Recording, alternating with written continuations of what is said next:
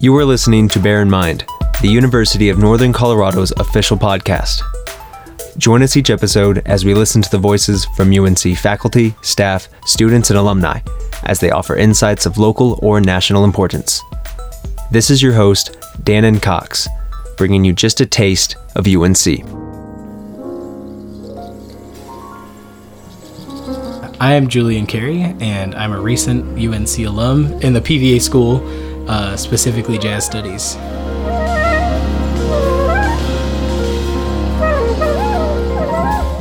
So now that you're an alumni, what is next? So um, I'm moving to Thailand in two weeks for I, another thing that happened right as if you know right after like right at the same time that I knew I wanted to write an album last year. I got this crazy idea. I was like, hey, I should go to Thailand for this thing. We have this great relationship with them. Um, I had been in contact with one of our with one of the students from over there. There's a the university I'm going to teach at. They send a group every year uh, to the jazz festival to perform, and I was introduced to one of the singers that was in that group, and we kept in touch for quite some time. And uh, eventually, I got the idea after a lot of talking about the way that her program at her school works and the, versus the way our program works. Uh, we just never had a vocal a vocalist a jazz vocalist from Thailand had never studied at UNC, Mm-hmm. and I wanted to kind of explore like what is kind of the gap there. Has anyone auditioned? And I learned that there had been some people that had auditioned, and um, you know, and weren't accepted, and that's not obviously the biggest tragedy ever. Mm-hmm. It happens. That's what auditions are like. Right. But I wanted to see is there something that's consistently making that not happen? Is there a discrepancy between, you know, between what we're learning as undergrads that prepares us specially for our program mm-hmm. versus what other people are learning and perhaps what you know what different focuses there are in the program or what different standards there are and you know that wasn't me trying to be like you know i'm here to save your program or anything like that mm-hmm. what i wanted to do is make sure that um, that there could continue to be well that there could be a start to a legacy of jazz vocalists coming from Thailand in any place that are coming to study at art at places like UNC or even the other big vocal jazz schools like UNT or University of Miami or, or um, uh, Cal State Long Beach any of those places. But that culturally because jazz and especially vocal jazz is so new and not exactly common at the educational level over there. I wanted to make sure that that can start right now and that it doesn't have to take another 50 years before we can have one singer. So I made a trip over there and I did some some master classes and workshops and uh, a lot of private lessons and gave a couple performances with other students and faculty over there. And uh, I was um, I'm super super happy to say still that you know on my last day there I was just saying my thank yous to the dean and he and he asked well what would you think of working here? Like really working here? Not just to come back every year but like to work here. And I said yeah I'm definitely interested. So I kept in touch with a lot of those guys over there when I got back here and then finished senior year. Um, but during the jazz festival when they came here uh, we had my super formal job interview. Mm-hmm. It wasn't. It was at the it was at the food court. See. Hey, that can get pretty pinky out. hey Yeah. hey pinky when in doubt pinky out. I've actually never once complained about the salmon that's been served here. It's always really good. The salmon? yeah. Need always need salt and lemon. Always but that's not exactly a complaint. Some people eat it without. I can't but it's really good I gotta try it now. I I hmm. only like I really go for the chicken tenders and mac and cheese. I'm, Absolutely. I'm I'm I'm a default. For sure. when you're ready to start eating like a grown man, Dannon, yeah, get get on that salmon. Can't recommend the quinoa. Didn't do it for me at all. But there's some good stuff, and the salmon tends to be one of those. But anyway, we had my my interview there, and right then is when they made me like a, a true offer. The other person I can't forget in all of this, she's a she's a pr- her expertise is in ethnomusicology and she's a professor here named Nan Yamprai. She teaches in the music school and also in Asian studies, so a lot of people know her. She's one of the hardest working and most influential and serious, serious, serious, um, just lovers of students and other people that I've seen. Like she will do anything, so long as she sees a reason to help you, she will do it until it's done. Uh, so she kind of runs a lot of our international stuff for the School of Music. And when I told her this idea, she was just over the moon. She's like, "Yeah, totally. Let's do it. It's even my home country. Let's make this easy. I'll be there within the next couple weeks. I'll start to talk to some people." And then bam, there it was for that first trip. So when I came back and I told her this, she's like, you know, again, very happy and very supportive. So she kind of started preparing me for that and for culturally, like, well, students can be like this. So you need to make sure that sometimes you do this in lessons. so she's been with me for every step of the way for all of my relationship with with the kingdom and so i i owe her everything but she'll never take it because she's not that kind of person um What so an honor. nice. yeah That is so cool. I had no idea that you were teaching there at Yeah. a university. What's the name of the university? Silpakorn University or Silpakorn as as some people not even everyone in Thailand would say And how how fitting to what, what is it called? Ethno mu- ethnomusicology yeah Okay, so like the culture of of music. Oh, that's even better that she's native there. Yes, no kidding. So she's um, she's really really about that connection. She's also one of the lead organizers. She might be the founder of uh, of the Greeley Multicultural Festival, which just had its second year. Tends to happen in like October, November. No, it's October. Um, but that's one of the most beautiful things that happens here. It is a festival where it's an, a music festival essentially, where musicians from all different cultures will come together and perform for just a whole day. So we've got native dancers, we've got Thai dancers, we've got um, we've got Irish music, we've got African American music, which I've been you know really happy to do for the last two years, and uh, as well as one of our former teachers, Dr. Diane Bolden Taylor. She gave a great performance this year. It really does. Like, I can't think of a single thing of a single culture that wasn't touched in the decision for who's going to perform there. So it's great. You get to meet all of these people from these just insanely different backgrounds and places in the world. And she's like the lead person that put all that together. Man. What a what a nice cultural hub that, that we can find out in here. And you said it's Greeley. It's not even UNC. No, it is Greeley. Okay, yeah. yeah, So it's a bunch of UNC students and faculty are involved in kind of Right. putting it together because, let's face it, if we're talking about, you know, we need professional organizers of music. Well, a lot of those people are going to be here because Right. Mm-hmm. that's just not a huge thing elsewhere in the community. Here's a track from Heaven Indeed titled Benediction.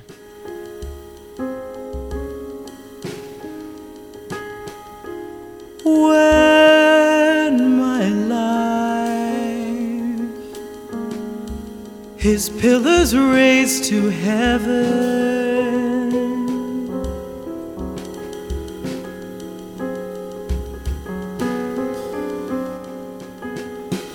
When my soul has bleeded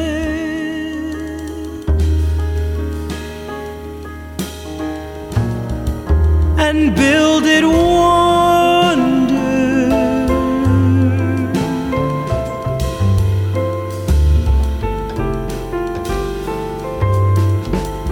When my love of earth has begot fair poems, let me not linger.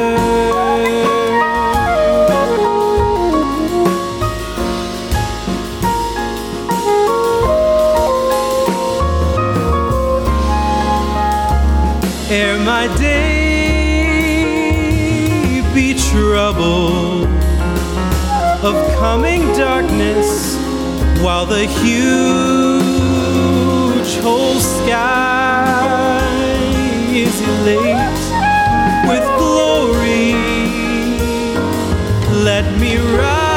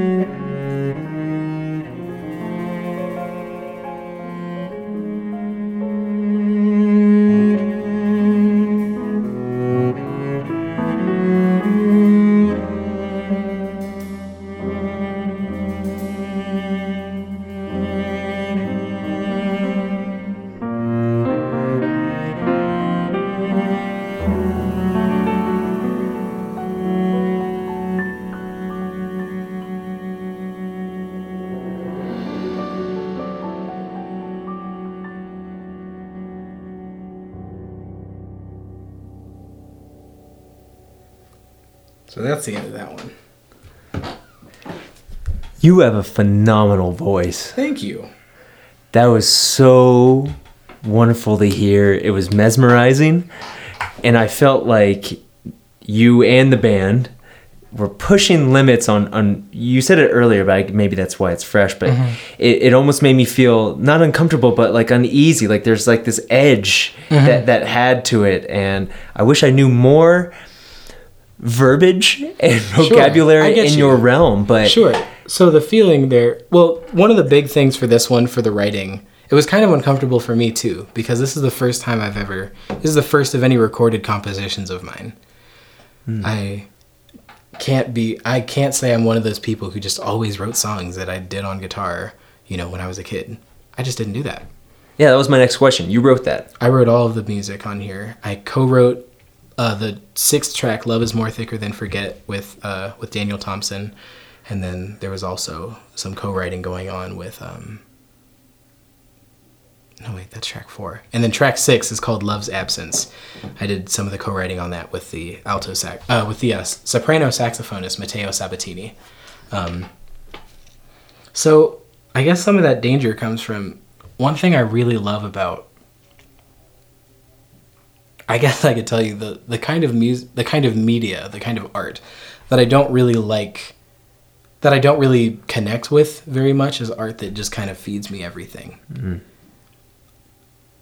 I don't want to see the twist that soon in the movie, right? I don't want to read the poem where I know exactly what it's talking about the first time I read it.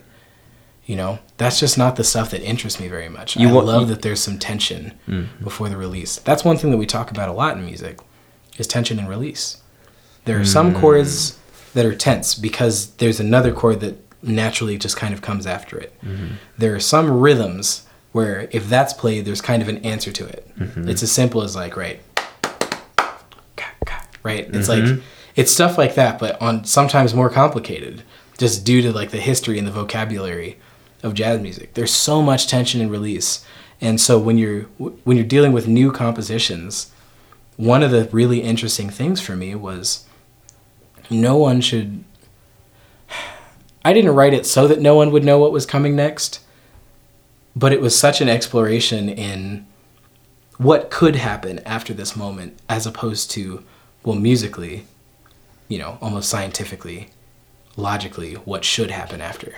It was a lot of what could happen after. Hmm. What would sound great but isn't exactly the thing that people are imagining It's like completing it, but still having that feeling of wanting more out of like just more into it. Just yeah and- there's some and- mystery per moment like some stuff mm-hmm. that you kind of hang on where you're like you just mm-hmm. don't get that for for reasons that you can't really explain unless you're like really really deep into the theory of all this music. Mm-hmm. There's something slightly uneasy about some of the things that you hear. And then when there are answers when there's like the arrival point there's really the arrival point and you're just kind of swimming until you get there I think that's maybe why like there were times where I would start to move like ah that's that's maybe what I felt like uh, I, don't- I don't know there there's definitely certain points in that. How fun! Oh, uh, when was that recorded? december 17th and 18th last year Okay. and then we re- we released it on January 18th at uh, John Galt Coffee this year Okay. in Atlas Theater. Yeah. And how Is this on like iTunes? Yes, this is Okay. on iTunes. It's on uh, it's on Bandcamp. It's on Amazon, Mm. Apple Music, and then I have very very few physical copies left. That's fair. It's probably hard not to give it away. You want to you want to share it. It's a great calling card. It's a Mm. great calling card. Mm-hmm. And a lot of people, you know, a lot of people when you're doing that, they're like, "Oh, don't waste your money on CDs. Nobody buys or listens to CDs anymore. No one reads liner notes." It's like every person that I've given this to is excited to be getting a CD. They have the option of buying it online, but I just never bought that for a second. Obviously, that's not the only way that people are consuming media. So like be careful of how many you print if you're going to do that. But I sold easily half of what I had the first night that we had them. Well, it's so tangible, uh, and there's something you know now that it, isn't on a cellular device. Mm-hmm. It's it's nostalgic at this Right. point.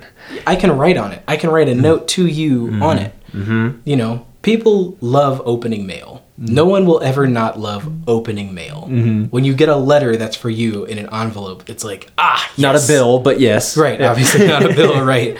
But you know, like ordering something on Amazon, it's like people love getting a package that's theirs and then they rip it open. You know, mm-hmm. they're a kid at Christmas. So there's something about having something to touch that is so meaningful. So that's one of the big reasons I decided to do that. And it's like, you know, why not? I get to experiment with a lot of stuff. It's my first CD. People are gonna buy it anyway because it's my first one, and because family and my grandma's gonna send one to, you know, a bunch to whomever, and mm-hmm. you know, there's so much that you get out of that no matter who you are, right? If it's your first CD, people are going to buy it anyway.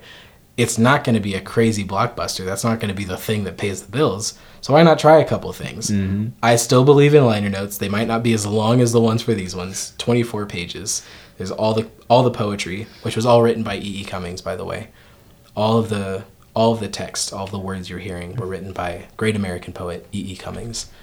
He's the I carry your heart. I carry it in my heart. He's that guy. Um, so these are all text settings that I did. I did eight of them, and everyone except one person either went to UNC at the time or used to go here.